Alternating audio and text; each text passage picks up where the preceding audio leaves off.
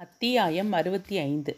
தூக்கத்திலிருந்து அலறிக்கொண்டு எழுந்தவள் ஒரு நிமிடம் ஒன்றும் புரியாமல் முகம் முழுவதும் உயர்த்திருந்தது அனிச்சை செயலாக கைகள் முகத்தை துடைத்தபடி என்ன இது? இப்படி ஒரு கெட்ட கனவு?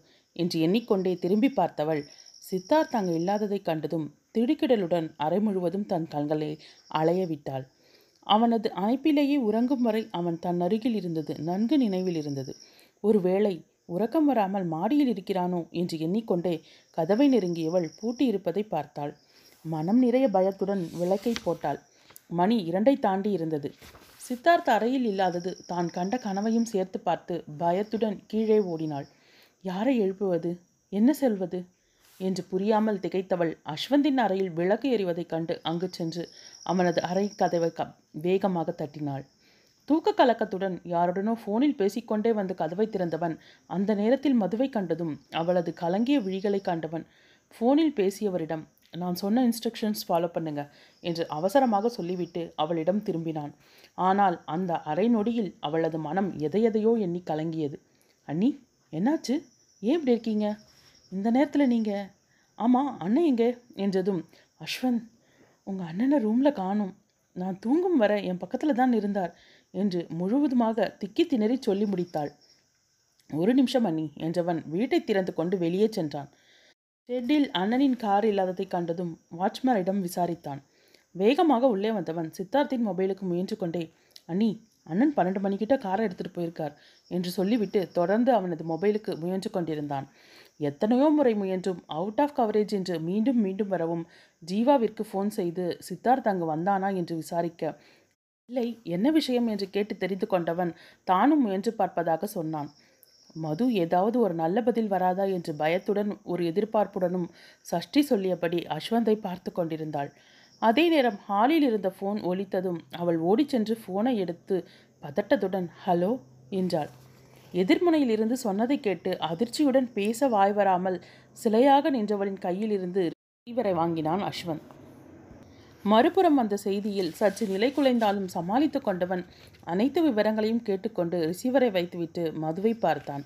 செய்தியை கேட்டு மூச்சுக்கு தவிப்பவள் போல திணறியபடி ஆ ஆதாரத்திற்கு சோஃபாவை பற்றி கொண்டு கண்களில் நீர் தழும்ப பிரமை பிடித்தவளைப் போல நின்றிருந்தாள். ஹன்னி என்ற அழைப்புக்கு வாயை திறந்தவள் வார்த்தைகள் தொண்டையை விட்டு வெளிவராமல் தவித்தாள். தண்ணீரை விட்டு வெளியே எடுத்து போடப்பட்ட மீன் தன் மூச்சுக்காற்றுக்கு வாயை திறப்பது போ அவளது பாவனையில் திகைத்தவன் ஆதியின் அறைக்கு ஓடினான். விஷயத்தை கேள்விப்பட்ட ஆதி உடையை மாற்றிக்கொண்டு வருவதற்கு முன்னால் மதுவை நோக்கி ஓடி வந்தாள் மீரா. மது மது என்னமா ஆச்சு? என்று பரிவுடன் கேட்டவள் பக்கத்தில் இருந்த தண்ணீர் பாட்டிலை எடுத்து அவளுக்கு சிறிதளவு புகட்டினாள். மது ஒன்றும் இல்லைம்மா பயப்படாதே என்று தேற்றிக் கொண்டிருக்கும் போதே எனக்கு மட்டும் ஏங்கா இதெல்லாம் நடக்குது என்று அழுதவளை ஆதரவுடன் அணைத்து கொண்டாள். களைப்புடன் உறங்கிக் கொண்டிருந்தவள்கள் ஹாலில் ஏதோ சத்தம் கேட்கிறது என்று எழுந்து வெளியில் வர மது அழுது கொண்டிருப்பதை பார்த்த தேவகியிடம் அஸ்வந்த் நடந்ததை சொல்ல அனைவரும் அதிர்ந்து போயினர். மதுவின் அருகில் வந்த தேவகி மது இங்கே பாருமா எல்லாம் சரியாயிடும். எழுந்துக்கோமா என்றதும் அந்த பரிவில் சித்து என்று பெருங்குரல் எடுத்து முகத்தை மூடிக்கொண்டு கதற ஆரம்பித்தாள். திகைத்து போன அனைவரும் அவரவருக்கு தகுந்த விதத்தில் ஆறுதல் படுத்த முனைந்தனர்.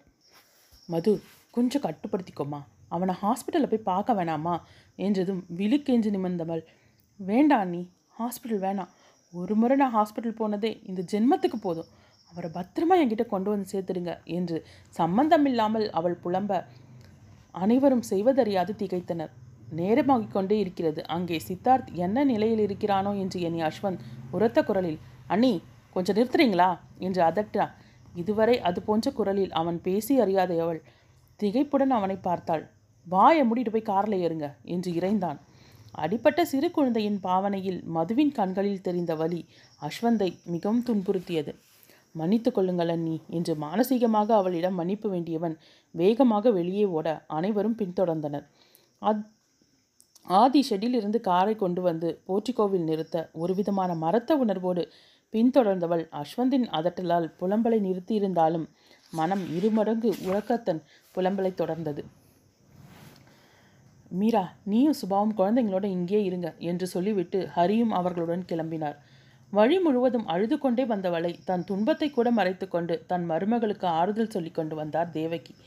ஆதி எவ்வளவு விரைவாக செல்ல முடியுமோ அவ்வளவு விரைவாக காரை செலுத்தி ஹாஸ்பிட்டலை அடைந்தான். ஹாஸ்பிட்டல் வாசலிலேயே ரமேஷும் ஜீவாவும் க- நின்றிருந்தனர். ஆதியின் காரை கண்டதும் இருவரும் அருகில் வந்தனர். முதலில் இறங்கிய ராமமூர்த்தியின் கையை பிடித்த ஜீவா ட்ரீட்மெண்ட் கொடுத்துட்ருக்காங்க அங்கிள். பிளட் வேணும்னு கேட்டாங்க. ஏற்பாடு பண்ணிட்டோம் என்று சொல்லி கொண்டிருக்க தேவகியை தொடர்ந்து இறங்கிய மதுவின் மீது பார்வை விழுந்தது. அவளது மன உளைச்சல் அவளது முகத்தில் நன்றாகவே தெரிந்தது. ஜீவா சொன்னதையெல்லாம் கேட்டுக்கொண்டே இறங்கியவளின் மனமும் உடலும் தளர அவனுக்கு ஒன்றும் ஆகிவிடக்கூடாது என்று அவளது மனம் அரற்றத் துவங்கியது. அருகில் வந்த ரமேஷ் மது டோன்ட் வரி ஒன்றும் ஆகாது என்றான். அண்ணா அவர் இப்போ என்று திக்கத் திணறியவளை பார்த்து ஐசியூவில் இருக்கான். டாக்டர்ஸ் பார்த்துட்டு இருக்காங்க என்று சொன்னதுதான் தாமதம்.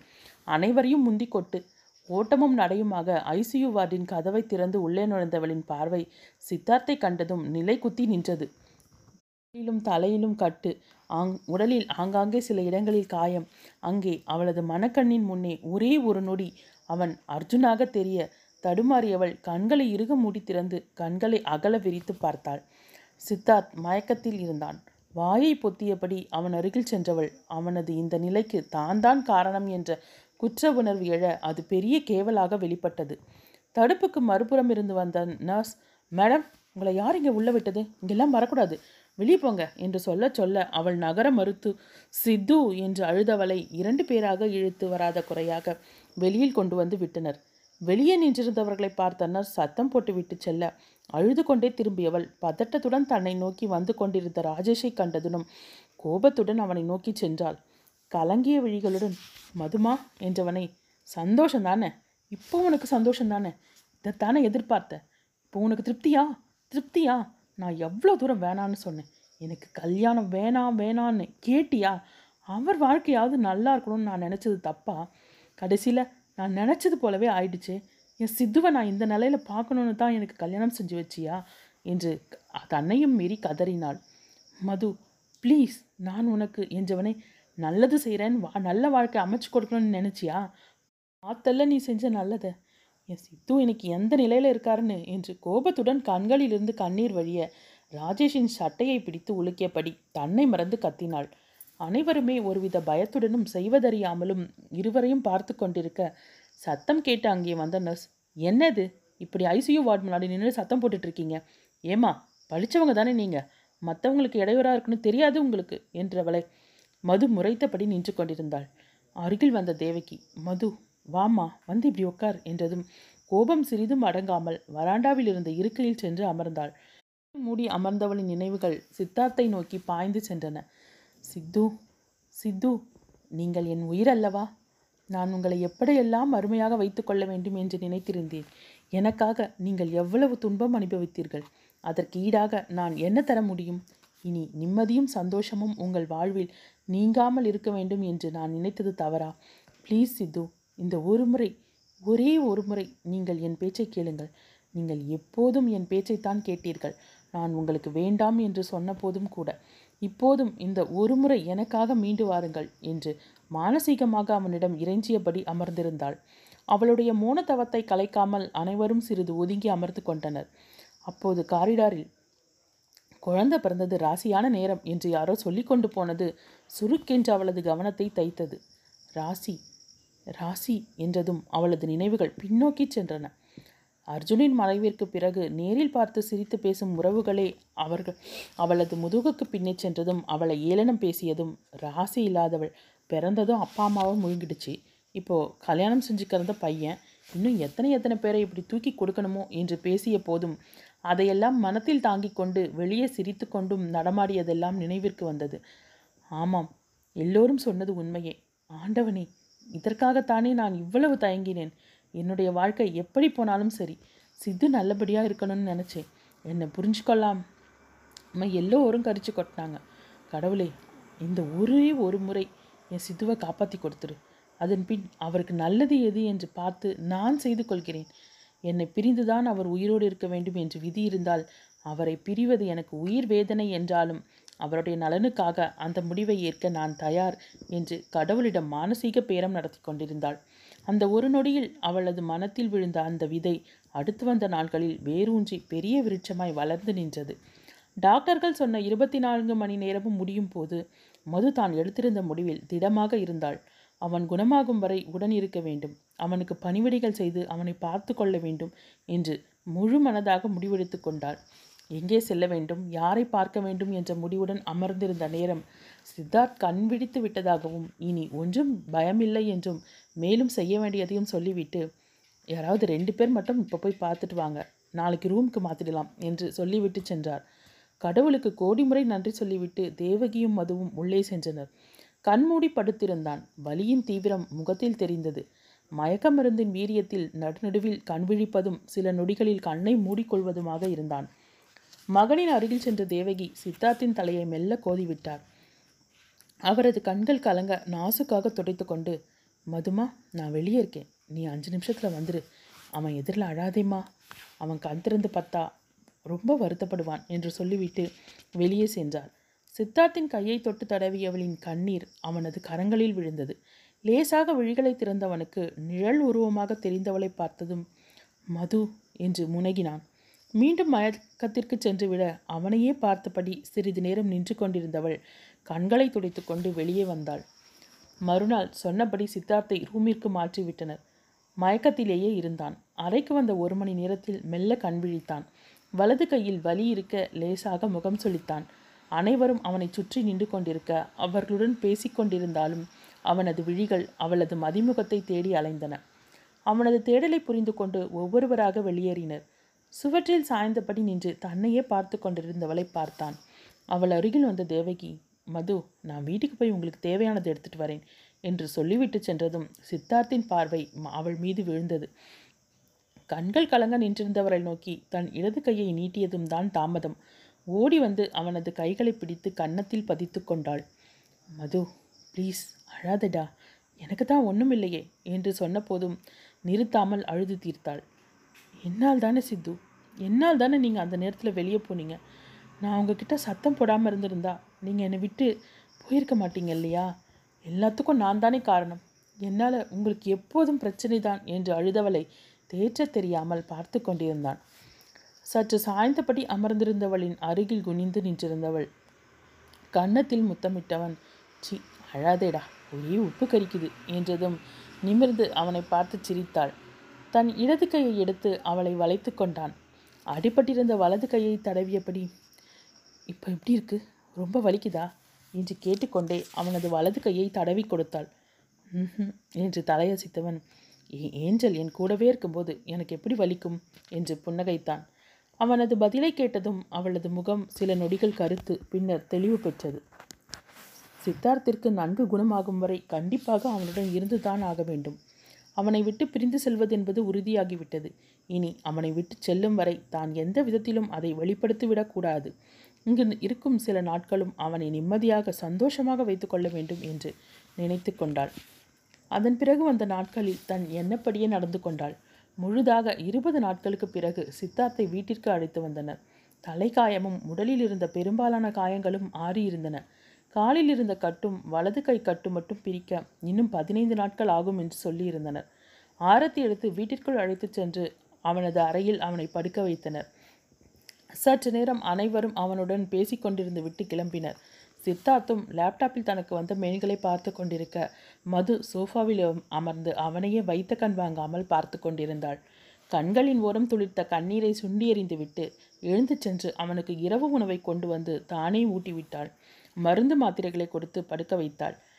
வேலைகளை முடித்துக்கொண்டு வந்தவள் அவன் உறங்கிவிட்டான் என்று தெரிந்து கொண்டு மொபைலை எடுத்து கொண்டு மாடிக்கு சென்று கதவை மூடினாள். தன் தோழியுடன் வெகுநேரம் பேசிவிட்டு ஊஞ்சலில் எங்கோ வெறித்தபடி அமர்ந்திருந்தாள். இது எல்லாமே சித்தார்த்துக்காகத்தானே என நினைத்து கொண்டு ஒரு பெருமூச்சுடன் அறைக்கு வந்தாள். அவனது இடது கரம் மதுவின் இடையை வளைத்து அருகில் இழுக்க கண்களில் கண்ணீருடன் இதயத்தை யாரோ கசக்கி பிழிவதைப் போன்ற வேதனையில் தவித்தாள்.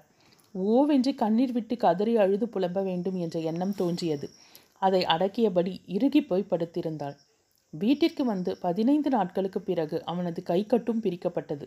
அதற்குள் மது தன் தோழியின் மூலமாக தன் பயணத்திற்கு தேவையான பாஸ்போர்ட் அவளிடம் இருந்ததால் விசா மற்றும் தன் தோழி மூலமாகவே வாங்கி மெயிலில் வந்ததை பிரிண்ட் எடுத்து பத்திரமாக மறைத்து வைத்தாள். தன் சர்டிஃபிகேட்ஸ் மற்றும் தேவையான பொருட்களையும் எடுத்து வைத்து கொண்டாள். இரண்டு நாட்களாக சித்தார்த்தும் அலுவலகம் சென்று வர ஆரம்பித்திருந்தான். வலது கையை சாதாரணமாக இயக்கலாம் என்று சொல்லியிருந்தாலும் மதுவின் வற்புறுத்தலால் டிரைவர் காரை ஓட்ட சித்தார்த் ஒரு நாளைக்கு சில மணி நேரம் மட்டுமே அலுவலகம் சென்று வந்தான். மாலை நேரங்களில் அவனுடன் சேர்ந்து பீச்சில் நடந்துவிட்டு வருவாள். ஒரு நாள் சித்தார்த் மதுவை வெகுவாக கடிந்து கொண்டான். மது நீ என்ன கவனிச்சுக்கிறேன்னு சொல்லி உன்னை பற்றி கொஞ்சம் கூட அக்கறை எடுத்துக்கிறதே இல்லை. சரியாக சாப்பிட்றதில்ல தூங்குறதில்ல. நான் எத்தனையோ நாள் பார்த்தேன். ஆழ்ந்த தூக்கம் இல்லாமல் ஒரு தவிப்போட இருப்ப. உன்னை மெதுவாக தட்டி கொடுத்தாலோ இல்லோ என் அணைப்பில் தான் நீ நல்லா தூங்குற என்றான். இன்னும் எத்தனை நாட்களுக்கு இந்த அணைப்பும் மாறுதலும்? ஒரு மாதமோ இரண்டு மாதமோ என்று எண்ணுகையிலேயே கண்களில் நீர் கோர்த்தது. சித்தா தெரியாமல் கண்களை துடைத்து கொண்டாள். இரவு தன் அறையில் ஏதோ வேலை செய்து கொண்டிருந்தவளின் பின்னால் வந்து நின்றான். நிமிர்ந்து பார்த்தவளுக்கு அவனது எண்ணம் புரிய ஒன்றும் சொல்லாமல் பேசாமல் இருந்தாள். மது என்று தாபத்துடன் அணைத்து கொண்டவனின் விருப்பத்திற்கிணங்க நடந்து கொண்டாள். காலையில் அவள் எழும்போது தலையை தூக்க முடியாமல் சுற்றி கொண்டு வந்தது.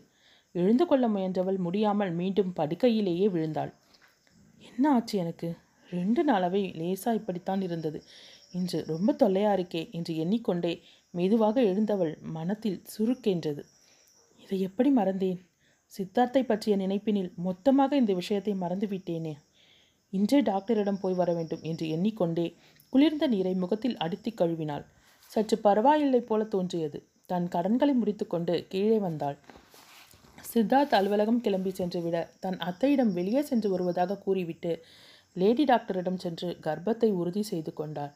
சிறு அதிர்ச்சியுடன் வெளியே வந்தாள். அருகில் இருந்த கோவிலின் உள்ளே சென்று அமர்ந்தவளுக்கு அழுகை முட்டி கொண்டு வந்தது. கண்களை மூடி தூணில் சாய்ந்து அமர்ந்திருந்தவளின் கண்கள் கண்ணீரை பொழிய எவ்வளவு சந்தோஷமான விஷயம். சித்தார்த்திற்கு தெரிந்தால் எவ்வளவு சந்தோஷப்படுவார். வீட்டில் எல்லோருக்கும் தெரிந்தால் வீடே கொண்டாட்டமாக இருக்குமே. ஆனால் அது எதற்கும் வழியில்லாமல் போய்விட்டதே. இன்னும் சில நாட்களில் சொந்த பந்தம் இல்லாமல் என் குழந்தை வளரப்போகிறதே எனும் வேதனையும் சேர்ந்து அவளை பாடாய்ப்படுத்தியது. இது கடவுள் எனக்கு கொடுத்த பரிசு. என் சித்தார்த்தின் நினைவாக என் வாழ்க்கையின் பற்றுக்கோடாக எனக்கு ஒரு துணையை கடவுளே கொடுத்திருக்கிறார். என் குழந்தை என் சித்தார்த்தின் ரத்தம் காலமெல்லாம் தனியாக இருக்க வேண்டுமே என்ற என் எண்ணத்தை மாற்ற கடவுள் இந்த குழந்தையை எனக்கு கொடுத்திருக்கிறார். என் குழந்தையை நான் நன்றாக வளர்ப்பேன் என்ற முடிவுடன் கிளம்பினாள். காரை நேராக ஸ்ரீயின் ஹோமிற்கு சென்று சிறிது நேரம் செலவழித்த பின் வீட்டிற்கு செ- கிளம்பினாள். வரும் வழியிலேயே இனி வெகு நாட்கள் கடத்த முடியாது. இப்போதே லேசாக அதற்கான அறிகுறி தெரிய ஆரம்பித்து விட்டது. வீட்டில் இருப்பவர்களுக்கு தெரிவதற்கு முன் கிளம்பிவிட வேண்டும் என்று எண்ணி தன் தோழிக்கு ஃபோன் செய்து இன்னும் பதினைந்து நாட்களுக்குள் வந்துவிடுவதாகவும் அதற்கு தேவையான ஏற்பாட்டை செய்யும்படியும் சொன்னாள். வீட்டிலிருந்து எப்படி கிளம்புவது என்று யோசித்தவள் அதற்கும் ஒரு வழி கண்டுபிடித்துவிட்டு அதையே செய்வது என்ற தீர்மானத்துடன் வீட்டிற்கு சென்றாள். அன்று மாலை தேவகியிடம் அத்தை நான் ஒரு பதினஞ்சு நாள் மாமா வீட்டுக்கு போயிட்டு வரட்டுமா? என்று தயங்கி தயங்கி கேட்டதும் அவளை ஆச்சரியத்துடன் பார்த்தார் என்ன மது திடீர்னு? நாங்களாக போயிட்டு வான்னு சொன்னாலும் போக மாட்டேன். இன்னைக்கு நீயே கேட்குற என்றார். இல்லை இவருக்கு உடம்பு குணமாகிட்டா விரதம் இருக்கிறதா வேண்டிக்கிட்டேன். இங்கே இருந்தால் கொஞ்சம் கஷ்டம். அதோட வித்யாவுக்கும் பிரசவ நேரம். நானும் கொஞ்சம் அங்கே இருந்தால் அத்தைக்கு ஈஸியாக இருக்கும் என்று தலையை குனிந்து கொண்டு சொன்னாள். சித்தார்த் கிட்ட சொல்லிட்டியா? என கேட்டார். நான் சொன்னால் அவர் ஏதாவது சொல்லுவார். நீங்களே சொல்லுங்களேன் என்றாள். அவர் சிரித்துக்கொண்டே சரி நான் சொல்கிறேன் நீ என்னைக்கு கிளம்புற? என்றார். நாளைக்கு காலையில். அன்று இரவு தேவகி சித்தார்த்திடம் சொன்னதும் அவன் மதுவை பார்த்தான். அவளோ அவனை பார்க்காமல் உணவை பரிமாறிக் கொண்டிருந்தாள். சரிம்மா உங்கள் இஷ்டம் என்றவன் சாப்பிட்டுவிட்டு எழுந்து சென்றான். அறைக்கு வந்தவள் ஊஞ்சலில் அமர்ந்திருந்த சித்தார்த்தின் அருகில் வந்தாள். அவன் பேசாமல் அமர்ந்திருக்க அவனது தோளில் சாய்ந்து கொண்டாள். குர்தாவில் சூடாக கண்ணீர் இறங்குவதை உணர்ந்தவன் ஹேய் எதுக்கு அழற? நான் பேசலனா? நீ பதினஞ்சு நாள் இருக்க மாட்டியேன்னு கவலைதான்டா. நீ தாராளமாக போயிட்டு வா என்றான் சித்து என்று அவனை அணைத்து கொண்டு அழுது தீர்த்தாள். அவனது எத்தனையோ விதமான ஆறுதலும் அவளை அமைதிப்படுத்தவில்லை. அவளை உள்ளே அழைத்து வந்தான். அவன் சற்றும் எதிர்பாராத விதமாக அவனது கழுத்தை வளைத்து முத்தங்களை அவன் முகம் முழுவதும் இறைத்தாள். இரவு அவன் தன் அன்பையெல்லாம் வெளிக்காட்டிய போது அவளிடம் முழு முழுமையாக அடைக்கலம் கொண்டாள். மறுநாள் சித்தார்த் அலுவலகம் கிளம்பும் போதே தன் அத்தை மாமாவிடம் ஆசீர்வாதம் வாங்கிக் கொண்டு கண்கள் கலங்க அனைவரிடமும் பிரியா விடை பெற்று கணவனுடன் கிளம்பினாள். ஹாய் ஃப்ரெண்ட்ஸ் இன்றைக்கி எனக்கு பரவாயில்ல. உடம்பு ஓரளவுக்கு நல்லாவே இருக்கேன். எல்லாம் உங்களுடைய வேண்டுதல்னு தான் நினைக்கிறேன். நீங்கள் வெயிட் பண்ணுறேன்னு தான் சொல்கிறீங்க பட் என்னால் வந்து உங்களுக்கு கடைசி நேரத்தில் நிறுத்துறதுக்கு ரொம்ப கஷ்டமாக இருந்துச்சு. பட் இன்றைக்கி நான் படிச்சிருக்கேன். ஒரு எபிசோடு தான் படிச்சிருக்கேன். ஆனால் அந் நேற்றளவுக்கு எனக்கு இல்லை. நல்லாவே இருக்கேன் நான். ஸோ நாளைக்கு நாளைக்கு நாளான்னைக்கு நாளானையோடு நம்ம கதை இந்த கதையை முடிச்சுட்டு புது கதைக்கு வருவோம். ஸோ உங்களுடைய அன்புக்கும் ஆதரவிற்கும் ரொம்ப ரொம்ப ரொம்ப ரொம்ப நன்றி. அத்தியாயம் அறுபத்தி ஆறு. ஹே மது வா வா. வாங்கண்ணா. எப்படி இருக்கீங்க? நல்லா இருக்கேம்மா. நீ எப்படி இருக்க? என்று வித்யாவை விசாரித்தான். நல்லா இருக்கேன். வாங்க. அம்மா அண்ணாவும் மதுவும் வந்தாச்சு என்று குரல் கொடுத்தபடி உள்ளே செ- அழைத்துச் சென்றாள். வாங்க வாங்க என்று அழைத்தபடி ராஜியும் விமலாவும் வந்தனர். என்ன சித்தார்த்? இப்போ உன் உடம்பு எப்படி இருக்கு? நல்லா இருக்கியா? மது உன்னை நல்லா பார்த்துக்கிறாளா என்று விமலா தொடர்ந்து கேள்விகளால் அவனை தொலைக்க அனைத்திற்கும் சிரித்தபடி பதில் சொல்லி கொண்டிருந்தவனை இருவருக்குள்ளும் இருந்த பாசத்தை மௌன புன்னகையுடன் பார்த்து கொண்டிருந்தாள் மது. மதுவின் தோளில் இடித்த மேகலா என்னடி இப்படி வச்ச கண்ணு வாங்காமல் சைட் அடிக்கிற? அவளது காதில் கிசுகிசுக்க மது சிறு புன்னகையுடன் பேசாமல் இருப்பதை பார்த்த மேகலா வித்தியாசமாக பார்த்தாள். மேகலாவின் பார்வையை புரிந்து கொண்டவள் அவசரப்பட்டு உன் மேலே மற்றவங்களுக்கு சந்தேகம் வருவது போல் நடந்துக்காது. நீயும் இங்கே இருக்க போகிறது சில நாட்களுக்கு தான். எல்லோருடனும் முடிஞ்சவரை சாதாரணமாகவே இருக்க பழக முயற்சி செய். இனி வாழ்நாள் எல்லாம் இதை நினைத்துத்தான் உன் வாழ்க்கையை ஓட்ட வேண்டும் என்று தனக்கே மனத்திற்குள் சொல்லிக்கொண்டபடி மேகலாவை திரும்பி பார்த்தாள். மேகலா மதுவின் முகத்தில் தெரிந்த பலவிதமான முகபாவனைகளையும் பார்த்து கொண்டிருந்தாள். அவள் மட்டுமல்ல சித்தார்த்தும் தான். சித்தார்த் கிளம்பும் நேரம் மதுவை அழைத்து என்ன மது ஒரு மாதிரி இருக்க? இந்த விரதமும் வேணாம் ஒன்றும் வேணாம். சாமிக்கிட்ட ஒரு சாரி சொல்லிக்கலாம். நான் ஈவினிங் வந்து உன்னை கூட்டிகிட்டு போகிறேன் நீ தயாராயிரு என்றார் அவனது பதில் ஒரு பக்கம் சந்தோஷமாக இருந்தாலும் காரியமே கெட்டது என்று எண்ணிக்கொண்டு அதெல்லாம் வேணாம். இந்த விரதம் உங்களுக்காக நீங்கள் நல்லா இருக்கணும்னு நான் ஏற்றுக்கிட்டது கட்டாயம் நான் அதை செஞ்சே ஆகணும் என்றாள். ஒரு முறை அவளை பார்த்தவன் சரி நான் கிளம்புறேன். ஈவினிங் வந்துட்டு போகிறேன் நாளையிலேருந்து என்னை வரக்கூடாதுன்னு சொல்லிட்டேன் அட்லீஸ்ட் ஃபோனாவது செய்யலாமா? என்று கேட்டதும் ம் என்று தலையாட்டிய மனைவியை காதலுடன் பார்த்தான். அவளது கையை பற்றி முத்தமிட்டு விட்டு கிளம்பினான். கார் கண்ணில் இருந்து மறையும் வரை அவனையே பார்த்தபடி நின்றிருந்தாள். அன்று மாலை நான்கு மணிக்கெல்லாம் சித்தார்த் ஆஃபீஸில் இருந்து வந்துவிட்டான். விமலாவிடம் அமர்ந்து சிறிது நேரம் பேசிக்கொண்டிருந்தான் சற்று கழித்து எழுந்து அறைக்கு சென்றான். தீபக்கும் சித்தார்த்தை காண அறைக்கு வந்தான். மது இருவருக்கும் காஃபி கொண்டு வந்து கொடுத்துவிட்டு கீழே சென்று விட என்ன சித்தார்த் திடீர்னு உங்கள் பொண்டாட்டியை கொண்டு வந்து விட்டுட்டு போக மனசு வந்திருக்கு? என்றான் தீபக். அட நீ வேற சும்மா இருப்பா. என்னவோ விரதமாம். நான் குணமாகிட்டா செய்கிறேன்னு வேண்டிக்கிட்டாலாம் இவளை யார் இப்படியெல்லாம் விரதம் இருக்க சொல்லி வேண்டிக்கிட்டது? கோயிலுக்கு போயிட்டு வர வேண்டியது தானே சாமி வந்து கேட்டுச்சா? எனக்கு விரதம் இரு என்று என எரிச்சலுடன் சொன்னான். சிரித்தவன் என்ன சித்தார்த் உனக்காக அவள் வேண்டிகிட்டு இருக்கா? இதுலேருந்து தெரியலையா? அவள் உன்னை எவ்வளோ காதலிக்கிறான்னு? சந்தோஷப்படுப்பா. அன்னைக்கு ஹாஸ்பிட்டலில் அவங்க அண்ணன் சட்டையை பிடிச்சி எப்படி கத்தினா தெரியுமா? அப்போவே அவளோட காதலை நாங்கள் புரிஞ்சுக்கிட்டோம். பதினஞ்சு நாள் தானே? கொஞ்சம் பல்ல கடிச்சிட்டு ஓட்டுப்பா என்றான். வேற வழி? அதுவும் பார்க்க கூட வரக்கூடாதாம். இதெல்லாம் அதிகமாக இல்லை? மனுஷனோட ஃபீலிங்ஸை புரிஞ்சிக்கவே மாட்டேன்னா எப்படி? என்று புலம்பினான். அப்போ ஏன்பா இங்கே உட்காந்துருக்க உன் பொண்டாட்டிக்கிட்ட பேசிட்டுரு என்றவன் எழுந்து சென்றான். சமையலறையில் இரவு உணவுக்கு தயார் செய்து கொண்டிருந்த ராஜி விமலாவிற்கு மது உதவி செய்து கொண்டிருந்தாள். மது தேவிக்கு பெரியம்மா ஃபோனில் இருக்காங்க. நீ போய் பேசிட்டு பொறுமையா வா. மீதி வேலையாக அம்மா பார்த்துக்குவாங்க என்றான் தீபக். நானும் அதான் சொல்லிகிட்ருக்கேன் போதும் நீ கொஞ்ச நேரம் உட்காருன்னு எங்கே? சொல்கிறத கேட்டால் தானே? நீ போ மது. நான் பார்த்துக்கிறேன் என்றார் விமலா. சரிம்மா என்று சொல்லிவிட்டு தன் அறைக்கு சென்றாள். சித்தார்த் கட்டிலில் சாய்ந்தபடி அமர்ந்திருந்தான். உள்ளே வந்தவள் என்னங்க அத்தை ஃபோன் பேசி வச்சுட்டாங்களா? என்று கேட்டதும் தான் அனுப்பியிருக்கிறான் என்று புரிந்து கொண்டவன் சிரித்தபடி வச்சுட்டாங்க என்றான். என்ன சொன்னாங்க? ஏதாவது முக்கியமான விஷயமா? என்று கேட்டாள். ம் சொன்னாங்களே. என்னடா இன்னும் பதினஞ்சு நாள் கழிச்சு தான் உன் பொண்டாட்டியை பார்க்க போகிறேன் அதுவரை தாங்குற மாதிரி ஸ்ட்ராங்காக வாங்கிட்டு வான்னு சொன்னாங்க என்று சொல்லிவிட்டு கண்களை சிமிட்டி சிரித்தான். இடுப்பில் கை வைத்து முறைத்துவிட்டு ஸ்ட்ராங்காக தானே கொடுத்துட்டா போச்சு என்று கைமுஷ்டியை மடக்கி பாக்ஸிங் போடுவது போல வைத்திக்கொண்டு அவனை பார்த்தாள். போனா போகுது சின்ன பையனாச்சின்னு விடுறேன் என்று சொல்லிவிட்டு அவள் கதவை நோக்கி நடக்க சித்தார்த் விரைந்து சென்று கதவை தாளிட்டான். திரும்பி அவளை பார்த்தவன் என்ன என்பது போல புருவத்தை உயர்த்தினான். விளையாடாதீங்க சித்து நான் கீழே போகிறேன் என்று அவனை சுற்றி கொண்டு செல்ல முயல அவளது இடுப்பை வளைத்து அருகில் இழுத்தான். விடுங்க சித்து இதுக்கு தான் உங்களை வர வேணாம்னு சொன்னேன் என்றாள். நீ சொல்லுவ ஆனால் நான் கேட்க மாட்டேனே. என்ன போய் சின்ன பையன் நான் சொல்கிற இந்த சின்ன பையன் என்னெல்லாம் செய்கிறான் பாரு என்றபடி அவளது இதழ்களில் அழுந்த முத்தமிட்டான். மதுவின் கரங்கள் தானாக அவனை இறுக அணைத்தது. அது எவ்வளவு நேரம் நீடித்ததோ விலகும்போது இருவருக்குமே மூச்சு வாங்கியது. ஏய் மது என்னமோ நான் மட்டும்தான் ஆசையாக இருக்கிறது மாதிரி ரொம்ப பிகு பண்ண? என்று ரகசிய குரலில் சொல்லிக்கொண்டே அவளது கழுத்தில் முத்தமிட்டவனை வேகமாக தள்ளிவிட்டாள். செல்ல முயன்றவளை இழுத்து தன் மீது சாய்த்து கொண்டான். கொஞ்ச நேரம் இருடினா ரொம்ப பிகு பண்றியே என்றவன் கட்டிலில் அமர்ந்து தன் மீது சாய்த்து கொண்டு வெகு நேரம் பேசிக்கொண்டிருந்தான். இரவு உணவையும் அங்கேயே முடித்துக்கொண்டு கிளம்பினான். அவ்வளவு நேரம் சாதாரணமாக நடந்து கொண்டவளால் அதற்கு மேல் முடியவில்லை. கண்களில் கண்ணீர் கரை கட்டி நின்றது. அவளது முகத்தை பார்த்தாலோ என்னவோ யாரும் சித்தார்த்தை வழி அனுப்ப வெளியே வரவில்லை. கார் கதவை திறந்துவிட்டு மது என்று அழைத்தபடி திரும்பியவனை சித்து என்று இறுக கட்டிக்கொண்டு அழுதாள். மது என்ன இது? பதினஞ்சு நாள் தானே?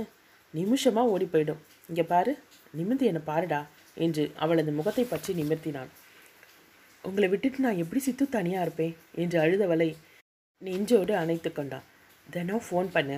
நானும் பண்ணுறேன் கண்ணதில் இருக்கிற வர கஷ்டமாக தாண்டா இருக்கும். பார்க்காம இருந்தால் அந்த அளவுக்கு தெரியாது. ஓகே இப்போ கண்ணு தொட என்று அவனே துடைத்து விட்டு நான் கிளம்புறேன் என்று அவளது கன்னத்தை தட்டி விட்டு கிளம்பினான். வீட்டிற்கு சென்றதும் சிறிது நேரம் அவளுடன் மொபைலில் பேசினான். சமாதானம் சொல்லிவிட்டு படுத்தவனால் தூங்கவே முடியவில்லை. எங்கு பார்த்தாலும் அவளே நிற்பது போல தோன்றியது. கட்டிலின் மேல்புற ஷோகேஸில் இருந்த மதுவின் போட்டோவை எடுத்து அனைத்தபடி படுத்துக்கொண்டான் அடுத்து வந்த நாட்களை மது தான் செய்ய இருந்த வேலைகளை செய்ய ஆரம்பித்தாள். முதல் வேலையாக சித்தார்த் தன் பெயரில் மாற்றி எழுதியிருந்த கம்பெனி ஷேர்களை அவனது பெயரிலேயே மாற்றினாள். தான் கம்பெனி டைரக்டர் பதவியை ராஜினாமா செய்வதாக நண்பர்கள் மூவருக்கும் தனித்தனியாக கடிதம் எழுதினாள். சித்தார்த் ஆரம்பித்து கொடுத்த பேங்க் அக்கவுண்டை முடித்துவிட்டு அந்த பணத்தை அப்படியே டிடி எடுத்து அதையும் அந்த கவரில் வைத்தாள். கடைசியாக வக்கீல் ஒருவரின் உதவியுடன் விடுதலை பத்திரம் ஒன்றையும் எழுதி அதில் தனக்கு சித்தார்த்துடன் வாழ விருப்பமில்லை. அதனால் பிரிந்து செல்வதாகவும் அவன் இரண்டாவது திருமணம் செய்து கொள்ள சம்மதிப்பதாகவும் அந்த வரிகளை சொல்லும்போது உடைந்து போய் அழுதவளை வக்கீலே ஆச்சரியமாகவும் சற்று கவலையுடனும் பார்த்தார். வீட்டிற்கு வந்து ஒரு மூச்சு அழுது தீர்த்தாள். பிறகு நடுங்கும் விரல்களால் அந்த விடுதலை பத்திரத்தில் கையெழுத்து போட்டாள். எல்லாமே என் சித்துக்காக என்று தன்னை தேற்றிக் கொண்டாள். மறுநாள் மாலை அத்தை நாளன்னைக்கு என் ஃப்ரெண்டு ஒருத்திக்கு திருநெல்வேலியில் கல்யாணம். நான் போயிட்டு வரலான்னு இருக்கேன் என்றாள் ராஜியிடம். தேவகி அக்கா கிட்ட கேட்டியா? என்றார் அவர். காலையிலேயே பேசிட்டேன் அத்தை. அத்தையும் சரி சொல்லிட்டாங்க. நானும் என் ஃப்ரெண்ட்ஸ் இன்னும் ரெண்டு பேரும் சேர்ந்து போயிட்டு வரலான்னு இருக்கோம். சரி போயிட்டு வா. மாமாவிடம் சொல்லிக்கிறேன் என்றார். தேங்க்ஸ் அத்தை என்று ராஜியை கட்டியணைத்து முத்தமிட்டு விட்டு தன் அறைக்கு சென்றாள். சித்தார்த்திற்கு ஃபோன் செய்து தான் சென்று வர இருப்பதாக கூற சற்று யோசித்தவன் சம்மதம் சொன்னான். மது சிங்கப்பூர் கிளம்ப வேண்டிய நாள். வீட்டிற்கு சென்று அனைவரையும் பார்த்துவிட்டு செல்ல வேண்டும் போல தோன்ற காலையில் அவனுக்கு ஃபோன் செய்தாள். தான் இன்று திருநெல்வேலி கிளம்புவதாக சொன்னவள். நான் போரே சித்தார்த் என்று வந்த கண்ணீரை அடக்கியபடி சொன்னாள். என்னடா? நாளைக்கு ஒரு நாள் தானே நடுவில்? நாளன்னைக்கு ஈவினிங் உன்னை பார்க்க ஓடி வந்துடுவேன்ல நீ காலையில் வந்துட போற? என்று கேட்டதற்கு எதுவும் சொல்லாமல் அவன் எத்தனை மணிக்கு என்று வீட்டிற்கு வருவான்? என்று கேட்டுக்கொண்டு சற்று நேரம் வேறு கதைகளை பேசிவிட்டு ஃபோனை வைத்தாள். அவன் வீட்டிற்கு வருவதற்குள் தான் சென்று அனைவரையும் பார்த்துவிட்டு இந்த கவரையும் அவன் பார்வையில் படும்படி வைத்துவிட்டு வந்துவிடலாம்.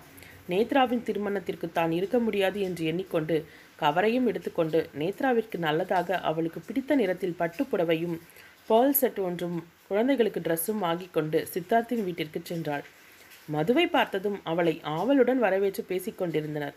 நேத்ராவிற்கு வாங்கிய அன்பளிப்பை கொடுத்ததும் அவளது மலர்ந்த முகத்தை பார்த்து சந்தோஷம் அடைந்தாள். அதே போல குழந்தைகளுக்கும் வாங்கி வந்திருந்ததை கொடுத்துவிட்டு அனைவருடனும் பேசிக் கொண்டிருந்தாள். ஆர்த்தி மதுவின் கைப்பையில் இருந்த மொபைலை எடுத்து விளையாடி கொண்டிருக்க அதை கவனிக்காமல் பெரியவர்களின் பேச்சு தொடர்ந்து கொண்டிருந்தது. மதிய உணவை அவர்களுடன் உண்டுவிட்டு தன் அறைக்கு வந்தாள். தன் பின்னாலேயே ஆர்த்தியும் உள்ளே வந்ததை அவள் கவனிக்கவில்லை.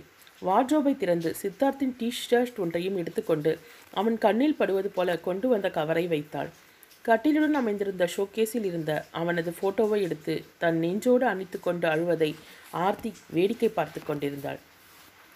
கண்களை துடைத்து கொண்டு டிஷர்ட்டையும் போட்டோவையும் தன் கைப்பையில் வைத்துக்கொண்டு எழுந்தவள் தன்னையே பார்த்து கொண்டிருந்த ஆர்த்தியை கண்டதும் அவசர அவசரமாக முகத்தை திருத்தி கொண்டாள்.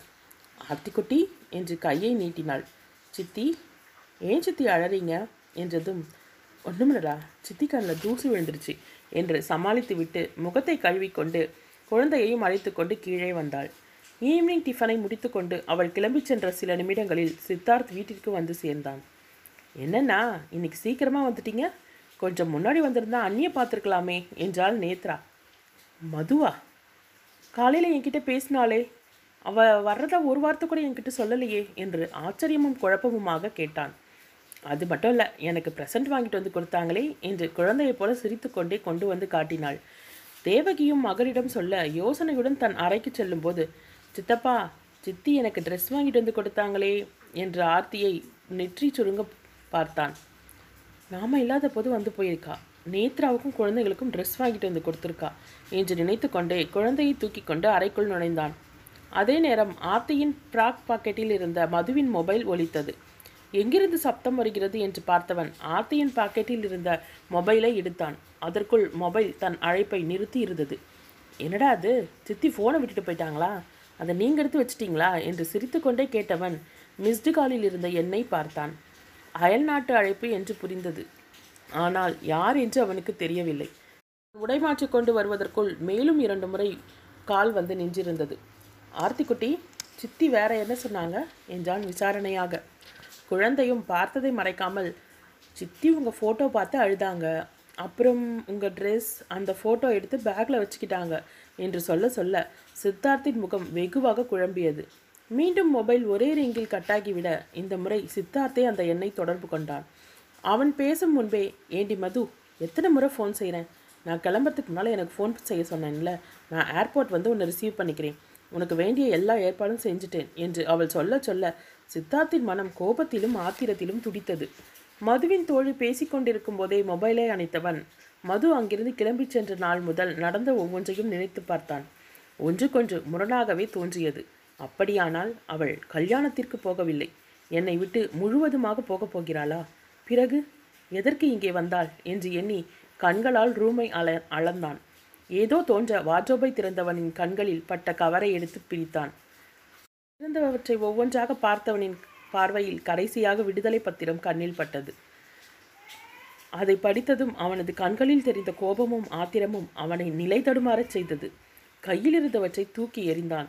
கண்களில் கோபத்தை தெரிய வெறியுடன் விடுதலை பத்திரத்தை மட்டும் கவரில் போட்டு எடுத்துக்கொண்டு வேகமாக வெளியேறினான்.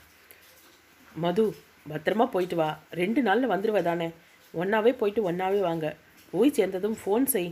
நைட்டும் ஃபோன் பண்ணு என்று ஆளாளுக்கு ஒவ்வொன்றாக சொல்ல செயற்கையாக புன்னகைத்தபடி அனைத்தையும் கேட்டுக்கொண்டாள். விமலா வியர்த்திருந்த மதுவின் முகத்தை தன் முந்தானையால் துடைத்து விட்டதும் அவளையும் மீறி கண்ணீர் வர ட்ராலி பேகை எடுப்பது போல குனிந்து கொண்டாள். குடுமது நான் கொண்டு வரேன் என்று ராஜேஷ் வாங்கி கொண்டான். அனைவரையும் ஒருமுறை பார்த்துவிட்டு நான் தழுதழுக்க நான் கிளம்புறேன் என்றாள். கடவுளே இத்தனை பேரின் சந்தோஷத்தையும் ஒட்டுமொத்தமாக அழித்துவிட்டு போகிறேனே என்னை மன்னித்து விடு என்று எண்ணிக்கொண்டு வாசலை நோக்கி நடந்தவள் கோபத்துடன் வந்து கொண்டிருந்த கணவனை கண்டதும் அதிர்ந்து நின்றாள். புயலென வீட்டிற்குள் நுழைந்தவனை அனைவரும் பார்க்க ராஜேஷ் ஏய் வா சித்தார்த் என்ன மதுவை வழி அனுப்ப வந்திருக்கியா? என்று சிரித்து கொண்டே கேட்டான்.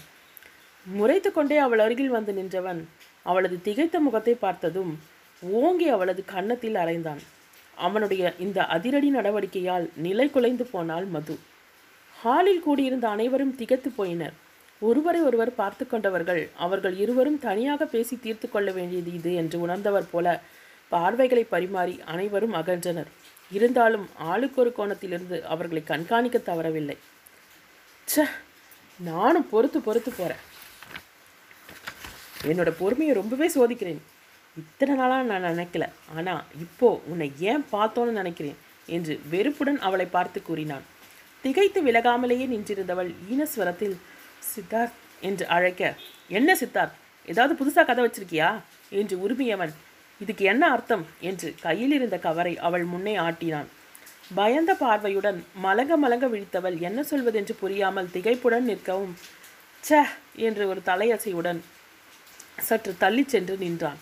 அவனை எப்படி அணுகுவது என்று புரியாமல் மெதுவான குரலில் சித்து. என்று அழைத்தவளை தீயென விழித்து பார்த்தவனின் கண்களில் அவளது கன்னத்தில் பதிந்திருந்த விரல் அடையாளமும் பட்டது. வேகமாக அடிக்கிற காத்து கூட உன்னை துன்புறுத்தக்கூடாதுன்னு நினைச்சிட்டு இருந்தேனே. பாவி நீ என்ன செஞ்சு என்னையும் பாவியாக்கிட்ட? உன்னை அடித்தது இங்கே வலிக்குதுடி என்று நெஞ்சை தொட்டு காட்டினான். அவன் அருகே சென்று அவனது தலைமுடியை கோதி தன்னோடு சேர்த்து அணைத்து கொள்ள வேண்டும் என்று துடிப்பிருந்தாலும் அவனை நெருங்கி தன் எண்ணத்தை நிறைவேற்ற தைரியம் இல்லாமல் முதல்ல எனக்கு கொஞ்சம் சொல்ல விடுங்க சித்து என்றாள்.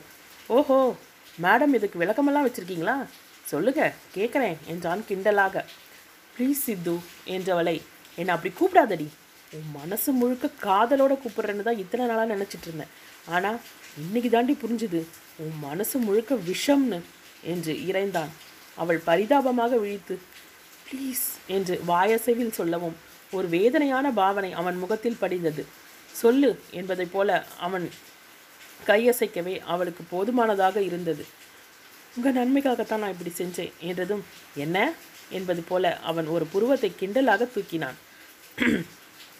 நிஜமாவே தான் சொல்கிறேன் சி என்றவள் ஆரம்பித்துவிட்டு மரத்த குரலில் நான் சொல்லுறது சொல்லிடுறேன் என்றவள் மடமடவென்று தன் முடிவிற்கான காரணத்தை சொல்லி முடித்தாள். அவள் பேச பேச வேறு வேறு பாவனைகள் அவன் முகத்தில் வந்து போயின. நிறுத்தடி என்றவன் அவளுடைய விடுதலை பத்திரத்தை எடுத்து அவளது முகத்தில் வீசி அடித்தான். இது எப்போ நீ கையெழுத்து போட்டியோ? அப்பவே நான் செத்துட்டேன் என்று உச்சஸ்தானியில் உருமினான். ஒரு நிமிடம் தலை கிறுக்கிறுக்க விழப்போனவள் தன்னை சமாளித்து கொண்டு சித்து என்று ஒரு பெரிய அலல அலறலுடன் ஓடி வந்து அவனை அணைத்து கொண்டாள். வேணாம் தயவு செஞ்சு உங்கள் வாயா வாயால் அப்படி ஒரு வார்த்தையை சொல்லிடாதீங்க. இந்த வார்த்தையை கேட்கவா நான் உயிரோட இருக்கேன்? என்றைக்குமே நீங்கள் நல்லா இருக்கணும்னு தான் நான் நான் நினைக்கிறேன். அதுக்காக தானே என் உயிராக நினச்சிட்டு உங்களை விட்டு பிரிஞ்சு போனோம்னு நினச்சேன். கடைசியில் உங்கள் வாயாலேயே இந்த வார்த்தையை கேட்கவா? நான் இன்னும் உயிரோடு இருக்கேன். ஐயோ அம்மா என்னால் தாங்க முடியலையே என்று கதற ஆரம்பிக்கவும். பாறையாக இறுகியிருந்த அவனது நெஞ்சம் கற்பூரமாய் கரையத் தொடங்கியது. அவனது கோபம் சற்று குறைந்தது. ஆயினும் அவளது கதறல் நிற்காமல் தொடர அவர்களது காதலை இறுதியில் வென்றது. அவளை தன் முன்னே இழுத்தவன் சோஃபாவில் அமர வைத்தான். அவனும் அருகே அமர்ந்து மது நீ என் கூட இருந்து எவ்வளோ சீக்கிரம் நான் செத்து போனாலும் எனக்கு சந்தோஷம். ஆனால் நீ என்ன பிரிஞ்சு போனா அந்த நொடியே நான் பிணம்தான் என்றதும் அவனது வார்த்தைகளை கேட்டவள் வேகமாக தலையை ஆட்டி அவனது வாயை பொத்தினாள். இப்படியெல்லாம் பேச்சுக்கு கூட சொல்லாதீங்க சித்து என்றவள் அதற்கு மேல் கதற உடம்பில் தெம்பில்லாவிட்டாலும் கண்களில் இருந்து கண்ணீர் ஊற்றாக பெருக்கெடுத்தது. அவளது பிடி தளர மெல்ல சரிந்து கீழே விழ இருந்தவளை சட்டென தாங்கிக் கொண்டான். மது இங்கே பாருமா மது. கண்ணு திற மது என்று அவன் தவிக்க சப்தம் கேட்டு அனைவரும் ஓடி வந்தனர். ஆளாளுக்கு அவளை கன்னத்தில் தட்டியும் தண்ணீரில் முகத்தை துடைத்தும் மயங்கியவள் அசைந்து கொடுக்கவே இல்லை. அதற்குள் தீபக் டாக்டருக்கு ஃபோன் செய்து வரவழைத்தான். அவளது நிலைக்கு தான் தான் காரணம் என்று தன்னையே திட்டிக்கொண்டு தனக்குள்ளேயே உடைந்து நொறுங்கி போனான் சித்தார்த். அவளை பரிசோதித்த டாக்டர் கங்க்ராச்சுலேஷன்ஸ் மிஸ்டர் சித்தார்த். நீங்கள் அப்பாவாக போறீங்க என்ற டாக்டரின் வார்த்தைகளை கேட்டதும் அவ்வளவு நேரமும் என்னவோ ஏதோவென நினைத்து கொண்டிருந்தவன் இந்த சந்தோஷ செய்தியை கேட்டதும் உலகத்தையே ஜெயித்தது போலிருந்தது இன்ஜெக்ஷன் போட்டிருக்கேன். கொஞ்ச நேரம் ரெஸ்ட்டில் இருக்கட்டும். ரொம்ப வீக்காக இருக்காங்க. நல்ல சத்துள்ள ஆகாரமாக கொடுங்க என்று சொல்லிவிட்டு சென்றார் டாக்டர். அவர் சென்றதும் ஆளாளுக்கு சித்தார்த்திற்கு வாழ்த்துக்களை தெரிவித்துவிட்டு அவனை கிண்டல் செய்து கொண்டிருந்தனர். அனைவரையும் சமாளித்துவிட்டு வந்தவன் தன் வீட்டிற்கு ஃபோன் செய்து விஷயத்தை சொல்ல தேவகி உடனே மருமகளை பார்க்க வருவதாக சொன்னார். அவனோ நானே நாளைக்கு அவளை வீட்டுக்கு கூட்டிட்டு வரேன். இப்போ மயக்கத்தில் இருக்கா? என்றவன் ஃபோனை வைத்தான். அவள் கண்களை விழிக்க வேகமாக அவள் அருகில் வந்து அமர்ந்தான். மதுமா தேங்க்ஸ்டா தேங்க்யூ மை ஸ்வீட்டி என்று அவளது கன்னத்தில் முத்தமிட்டான். ஒரு கணம் புரியாமல் விழித்தவள் விஷயத்தை யூகித்து சித்து என்று முகம் சிவக்க நாணத்துடன் அவனது மார்பில் முகம் புதைத்தாள். கண் தன் காதலுக்கு பரிசை தன் வயிற்றில் சுமந்திருக்கும் மனைவியை சந்தோஷத்துடன் அணைத்து கொண்டான் சித்தார். அத்தியாயம் அறுபத்தி ஏழு. தன் மீது சாய்ந்திருந்தவளின் முகத்தை நிமிர்த்தி நெற்றியில் முத்தமிட்டான். கன்றி சிவந்திருந்த அவளது கன்னத்தை பார்த்தவன் வேதனையுடன் வருடியபடி வலிக்குதாடா? என்றான் மெதுவாக. மெல்ல தலையசைத்தவள் வலிக்குது. ஆனால் உங்களுக்கு வலிச்சதை விட குறைவுதான் என்று அவனது நெஞ்சை தடவி விட்டவளை இருக அணைத்து கொண்டான். நீ என்னை பிரிஞ்சு போகிறது தாங்க முடியாமல் அந்த ஆத்திரத்தில் தான் மது உன்னை அடிச்சிட்டேன். சாரிடா ஹனி என்று கன்னத்தில் முத்தமிட்டான். என் மேலேயும் தப்பிருக்கு சித்து. ஆனால் உங்களை பிரிஞ்சு நானும் நிம்மதியாக இருந்திருக்க முடியாது. நல்லா இருக்கணுங்கிற அந்த ஒரு விஷயம்தான் உங்களை விட்டு போக நினைக்க வச்சது. நீங்களும் என் அளவுக்கு வருத்தப்படுவீங்க வேதனைப்படுவீங்கன்னு நான் கொஞ்சம் கூட நினச்சி பார்க்கல. ஒருவேளை நான் சிங்கப்பூர் போயிருந்தா என்னை எப்படி கண்டுபிடிச்சிருப்பீங்க என்றதும் கிண்டலாக பார்த்தவன் நீ இங்கே வாங்கின அறைய சிங்கப்பூரில் வந்து உனக்கு கொடுத்துருப்பேன் என்று சிரித்தான். அவனை பார்த்து முறைத்தவளின் கன்னத்தை தட்டி உன்னை கண்டுபிடிக்கிறது அவ்வளோ கஷ்டம்னு நினச்சியா? என்னோட காதலே உன்னை திரும்ப கொண்டு வந்து சேர்த்துருக்கும். ஆனால் ராசி இல்லை அது இதுன்னு நீ ஏன் அது உன்னை இப்படி வருத்திட்டு இருக்க? என்றான் கவலையுடன். சற்று நேரம் அமைதியாக இருந்தவள் இல்லை சித்து நான் அனுபவித்த வேதனை உங்களுக்கு தெரியாது. என் மனசு வலிக்கும்னு கொஞ்சம் கூட யோசிக்காம எத்தனை பேர் எனக்கு முன்னாலும் பின்னாலும் பேசியிருக்காங்க தெரியுமா? எங்கள் மாமா வீட்டில் கூட யாருக்கும் சொன்னதில்லை. அந்த வழியை எல்லாம் என் மனசுக்குள்ளேயே போட்டுக்கிட்டு புதைச்சிட்டு இருந்திருக்கேன். காலம் எல்லா வழியையும் மாற்றும்னு பேசலாம். ஆனால் மனசில் பதிஞ்ச அந்த காயத்தோட வடு காலம் முழுக்க நம்மளோடவே இருக்கும். நான் செஞ்ச காரியம் உங்கள் எல்லோருக்கும் முட்டாள்தனமாக இருக்கும். ஆனால் என்னோட நிலையிலிருந்து பார்த்தா மட்டும்தான் என்னோட உணர்வுகளை புரிஞ்சுக்க முடியும். என்று கலங்கியவளை ஆதுரத்துடன் பார்த்தான். அவளை தன்னுள்ளே புதைத்துக் கொள்வதைப் போல இருக அணைத்தான். எதுவாக இருந்தாலும் தயவு செஞ்சு இதை போல தவறான முடிவு மட்டும் எடுத்துடாதே என்றான்.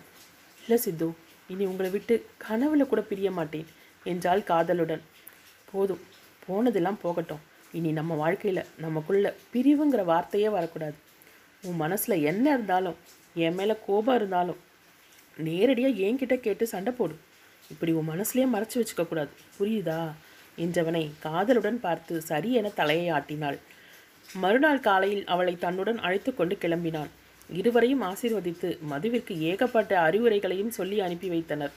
சித்தார்த் வீட்டிற்கு சென்றதும் மகிழ்ச்சியுடன் அவளை எதிர்கொண்டு தங்கள் மகிழ்ச்சியை வெளிப்படுத்தினர். சுபாவும் ஃபோன் செய்து மதுவிடம் பேசி தங்கள் வாழ்த்துக்களை தெரிவித்தாள்.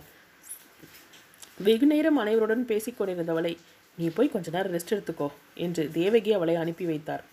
சித்தார்த் தன் பெற்றோரிடம் அனைத்தையும் சொல்ல தேவகி சற்று கலங்கினாலும் அவள் உனக்காக தான்டா இவ்வளோ தூரம் செஞ்சிருக்கா?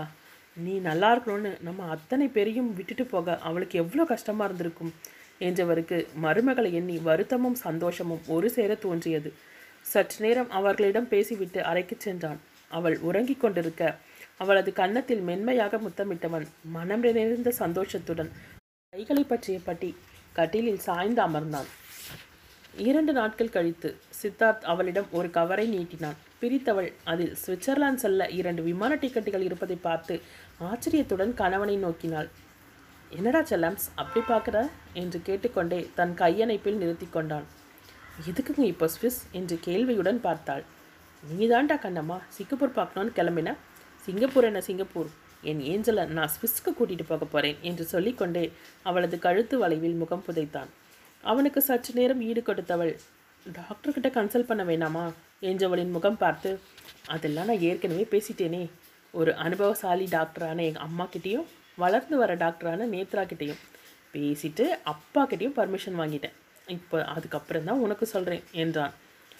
இன்னும் ரெண்டு நாள் தான். அதுக்குள்ளே பேக்கிங்கை முடிக்கணும். இங்கேருந்து டெல்லி சுபாவும் மாமாவும் அங்கே வந்துடுவாங்க அவங்களோட கொஞ்ச நேரம் ஸ்பெண்ட் பண்ணிவிட்டு ஸ்விஸ் ஃப்ளைட் பிடிக்கணும் என்றவன் அவளது கன்னத்தில் இழ்- இதழ் பழுதித்து விட்டு சென்றான். அடுத்து வந்த இரு நாட்களும் இறக்கை கட்டிக்கொண்டு பறந்தன. இருவரும் ஒருவருக்கொருவர் தெரியாமல் பரிசு பொருட்களை வாங்கி தங்கள் சூட்கேஸில் மறைத்து வைத்தனர். மூன்றாம் நாள் அனைவரிடமும் விடை கொண்டு பறந்தனர். காலையில் சித்தார்த் மதுவுடன் ஜூரிஸ் விமான நிலையத்தில் இறங்கினான். அங்கே ஜீவாவின் உறவினர் ஒருவரின் உதவியுடன் ஒரு ஹோட்டலுக்கு சென்றனர். ஏற்கனவே முன்பதிவு செய்திருந்த அறைக்கு சென்று தங்கிக் கொண்டனர். குளித்துவிட்டு அங்கிருந்த பழங்கால ஓவியர்களின் ஓவியங்களையும் அருகில் இருந்த புகழ்பெற்ற சர்ச் சர்ச் ஒன்றிற்கும் அழைத்துச் சென்றான். மேலும் முடிந்தவரை சுற்றிவிட்டு இருவரும் அறைக்கு வந்து சேர்ந்தனர். படுக்கை அறைக்கு செல்ல முயன்றவளை மதுடாலி அந்த ரூம்க்கு இப்போ போக வேண்டாம் என்று அவளை பக்கத்து அறைக்கு அழைத்துச் சென்றான். என்ன சித்து? என்ன விஷயம்? ஏதாவது சர்ப்ரைஸ் வச்சுருக்கீங்களா? என கேட்டாள்.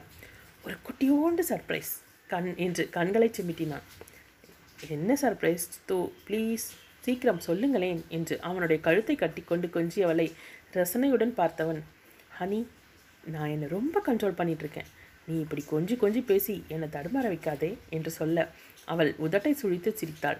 அதை கண்டவன் இதுக்கெல்லாம் வட்டியும் முதலமாக அவஸ்தப்பட போகிற மது? என்னை ரொம்ப சீண்டாத என்றபடி அவளது இதழ்களை சிறை செய்தான். அவளை விலக்கிவிட்டு குளியலறையை நோக்கி நடந்தவன் மது அந்த ரூமை திறக்காத அந்த பக்கமே போகக்கூடாது. புரிஞ்சுதா? என்றவனை பார்த்து சரி என தலையாட்டினாள். அப்படி என்ன இருக்கு அந்த அறையில்? என்று யோசித்தபடியே அவள் அமர்ந்திருக்க அவன் குளித்துவிட்டு வந்தான். டிராவல் பேக்கை திறந்தவனை அவசரமாக சித்து சித்து கொஞ்சம் இருக்க என்றவள் அவனது கண்களில் படாமல் மறைத்து வைத்திருந்த பெட்டியை அவனிடம் கொடுத்தாள்.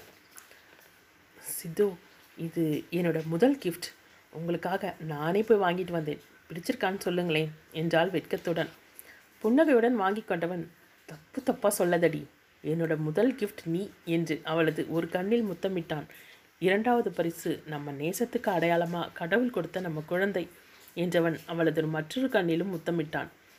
மூணாவது தான் இப்போ நீ கொடுத்திருக்கிறது என்றவன் அவளது விழிகளை ஆர்வமுடன் பார்த்தான். அவளும் குறும்பு தத்தளிக்கும் பார்வையுடன் அவனை மையலுடன் பார்த்தாள். இதுக்கான கிஃப்டை அப்புறமா கொடுக்குறேன். டின்னருக்கு கிளம்பணும். சீக்கிரம் என்று அவளது மூக்குடன் மூக்கை உரசியவன் சிரித்துக்கொண்டே விலகினான். அவளை அனுப்பிவிட்டு கிஃப்ட் ராப் செய்திருந்த பெட்டியை பிரித்தான். உள்ளே இருந்த உடையை பார்த்து சிரித்துக்கொண்டே அதை அணிந்து கொண்டு வரவும் அவள் குளித்துவிட்டு வரவும் சரியாக இருந்தது. White and white thread work ஷெர்வானியில் சிரித்தபடி அட்டகாசமாக நின்று கொண்டிருந்தவனை பார்த்தவள் மலர்ந்த புன்னகையுடன் அவன் அருகில் வந்தாள். அங்கிருந்த பூக்கூவலையில் இருந்து ஒரு சிகப்பு ரோஜாவை ஷெர்வானியில் சொருகிவிட்டு அவன் கன்னத்தில் முத்தமிட்டு ஐ லவ் யூ சித்து என்றவளின் உச்சியில் முத்தமிட்டான். ஒன் மினிட் என்றவன் அவள் கொடுத்ததைப் போலவே ஒரு பெட்டியையும் ஹோட்டலுக்கு வரும்போது ரிசப்ஷனில் வாங்கி வந்த ஒரு பெட்டியையும் சேர்த்து அவளிடம் கொடுத்தான். மது சீக்கிரம் கிளம்பி வா என்று சொல்லிவிட்டு அங்கிருந்த சோஃபாவில் அமர்ந்தான். கிஃப்ட் ராப்பை பிரித்ததும் அதன் மீது to my precious little angel என்று எழுதியிருந்ததை பார்த்தவளுக்கு கண்களில் நீர் கோர்த்தது. அட்டைப்பெட்டியை திறந்தவள் உள்ளே தூய வெள்ளை நிற உடையில் இருபுறமும் வெள்ளை கற்களும் வெள்ளை சமைக்கும் வைத்து முழுதும் த்ரெட் ஒர்க் செய்திருந்த புடவையை வருடி கொடுத்தாள். பரவசத்துடன் அந்த புடவையை அணிந்து கொண்டாள். ரிசப்ஷனில் வாங்கி வந்த பெட்டியை திறக்கும் போதே அதன் வாசம் மூக்கை துளைக்க அவள் சிரிப்புடன் தனக்காக எவ்வளவு ஆசையுடன் இங்கே இதை வரவைத்திருக்கிறான் என்று எண்ணிக்கொண்டே மல்லிகைச் சரத்தை தலையில் சூட்டிக் கொண்டாள். தன் கைப்பையில் இருந்த சிறிய டப்பாவை எடுத்து வெளியே வைத்தாள். அவன் வெளியே காத்திருக்க வெள்ளை உடையில் தேவதையாக சுழித்த மனைவியை காதலுடன் பார்த்தான். அவளுக்கு பின்னால் வந்து நின்றவன் தன் பாக்கெட்டிலிருந்து எடுத்த செயினை அவளது கழுத்தில் அனுப அணிவித்தான். அதில் சிகப்பு நிற டாலரில் பொடி பொடியான வைரத்தில் எம் என்ற எழுத்து எஸ் என்ற எழுத்தில் உள்ளடங்கி இருந்தது ஆசையுடன் அவன் அணிவித்த சங்கிலியை தொட்டு பார்த்து கொண்டாள். அவளும் சித்தார்த்தின் கரத்தை பிடித்து தன் கையில் இருந்த சிறிய டப்பாவில் இருந்த மோதிரத்தை எடுத்து விரலில் அணிவித்தாள். மோதிரத்தை பார்த்தவன் அதில் எம் என்ற எழுத்தைச் சுற்றி இருந்த கொடியாக எஸ் என்ற எழுத்து இருந்ததை பார்த்தான். நம்ம ரெண்டு பேரோட மனசும் ஒரே மாதிரி யோசிக்கிறது இதுலேயே புரியுது இல்லையா மதுமா? என்றதும் அவனை இறுக அணைத்து கொண்டு I love you I love you I love you Sidhu என்று அவன் முகமெங்கும் தன் முத்திரைகளை பதித்து ஆனந்த கண்ணீர் விட்டாள். ரிலாக்ஸ் மது ரிலாக்ஸ் என்று மெல்ல அவள் முதுகை இதமாக வருடி கொடுத்தான். மதுடாலிங் உன் காதலை சொல்லிட்ட நீ காதலை சொல்ல வார்த்தைகளை தேடுறேன்டா. இருந்தாலும் இப்போதைக்கு என் காதலையும் நான் இப்படியே சொல்லிக்கிறேன் என்றவன் அவள் காதருகில் ஐ லவ் யூ என்று ஒவ்வொரு எழுத்தையும் அழுத்தமாக சொன்னான். தன் காதலை சொல்ல வார்த்தை இல்லை என்றால் என்ன பொருள்? அவன் காதலுக்கு ஈடாக எதையுமே சொல்ல முடியாது என்றுதானே? இதற்கு ஈடாக தான் என்ன செய்வது என்று நினைத்து கொண்டவளுக்கு பெருமையாகவும் கர்வமாகவும் இருந்தது. ஹோட்டலின் ரூஃப்டாப்பிற்கு கூட்டிச் சென்றான். மின் தொக்கியிலிருந்து வெளியே வந்தவள் வாவ் என்று ஆச்சரியத்துடன் விழிகளை விரித்தாள். அந்த ரூஃப்டாப் முழுவதும் வெஜிடபிள் கார்விங் செய்து அதன் நடுவில் மெழுகுவர்த்தி ஏற்றி வைக்கப்பட்டிருக்க அந்த இடமே ரம்யமாக இருந்தது. நடுவில் ஒரு டேபிளில் மெழுகுவர்த்தி ஏற்றி வைக்கப்பட்டு கேசரோலில் உணவு வகைகளும் அடுக்கி வைக்கப்பட்டிருந்தன. என்ன பிரின்சஸ் அப்படியே நின்னுட்டீங்க? வாங்க என்று அழைத்துச் சென்றான். சித்து எனக்காக நீங்கள் எவ்வளோ செய்கிறீங்க என்று திணறியவளை இது உங்களுக்காக மட்டும் இல்லை மேடம் என்னோட காதலை உங்களுக்கு தெரியப்படுத்த ஒரு சந்தர்ப்பம். அதே போல் உங்கள் காதலை வேற வகையில் தெரியப்படுத்துங்க என்று புருவத்தை உயர்த்தி சிரிக்க அவனது புன்னகையில் தன்னையும் இணைத்து கொண்டாள். இரவு உணவை முடித்துக்கொண்டு இருவரும் அறைக்கு திரும்பியதும் கதவை மூடியவன் அவளை தனது கைகளில் ஏந்தி கொண்டான். சிரிப்புடன் அவனது கழுத்தை கட்டிக்கொண்டவள் அவனது நெஞ்சில் சாய்ந்தாள். படுக்கை அறையின் கதவை திறக்கவும் இருவரின் மீதும் மேலிருந்து ரோஜா இதழ்களாக கொட்ட அவள் சந்தோஷ மழையில் நனைந்தாள். அவளை இறக்கி விட்டுவிட்டு கதவை மூடியவன் இரு கன்னத்திலும் தன் கைகளை வைத்துக்கொண்டு கணத்துடன் இருந்தவளை காதலுடன் பார்த்தான். கணவன் தன்னை கண் சிமிட்டாமல் பார்ப்பதை உணர்ந்தவளது வதனம் நாணத்தில் சிவந்தது.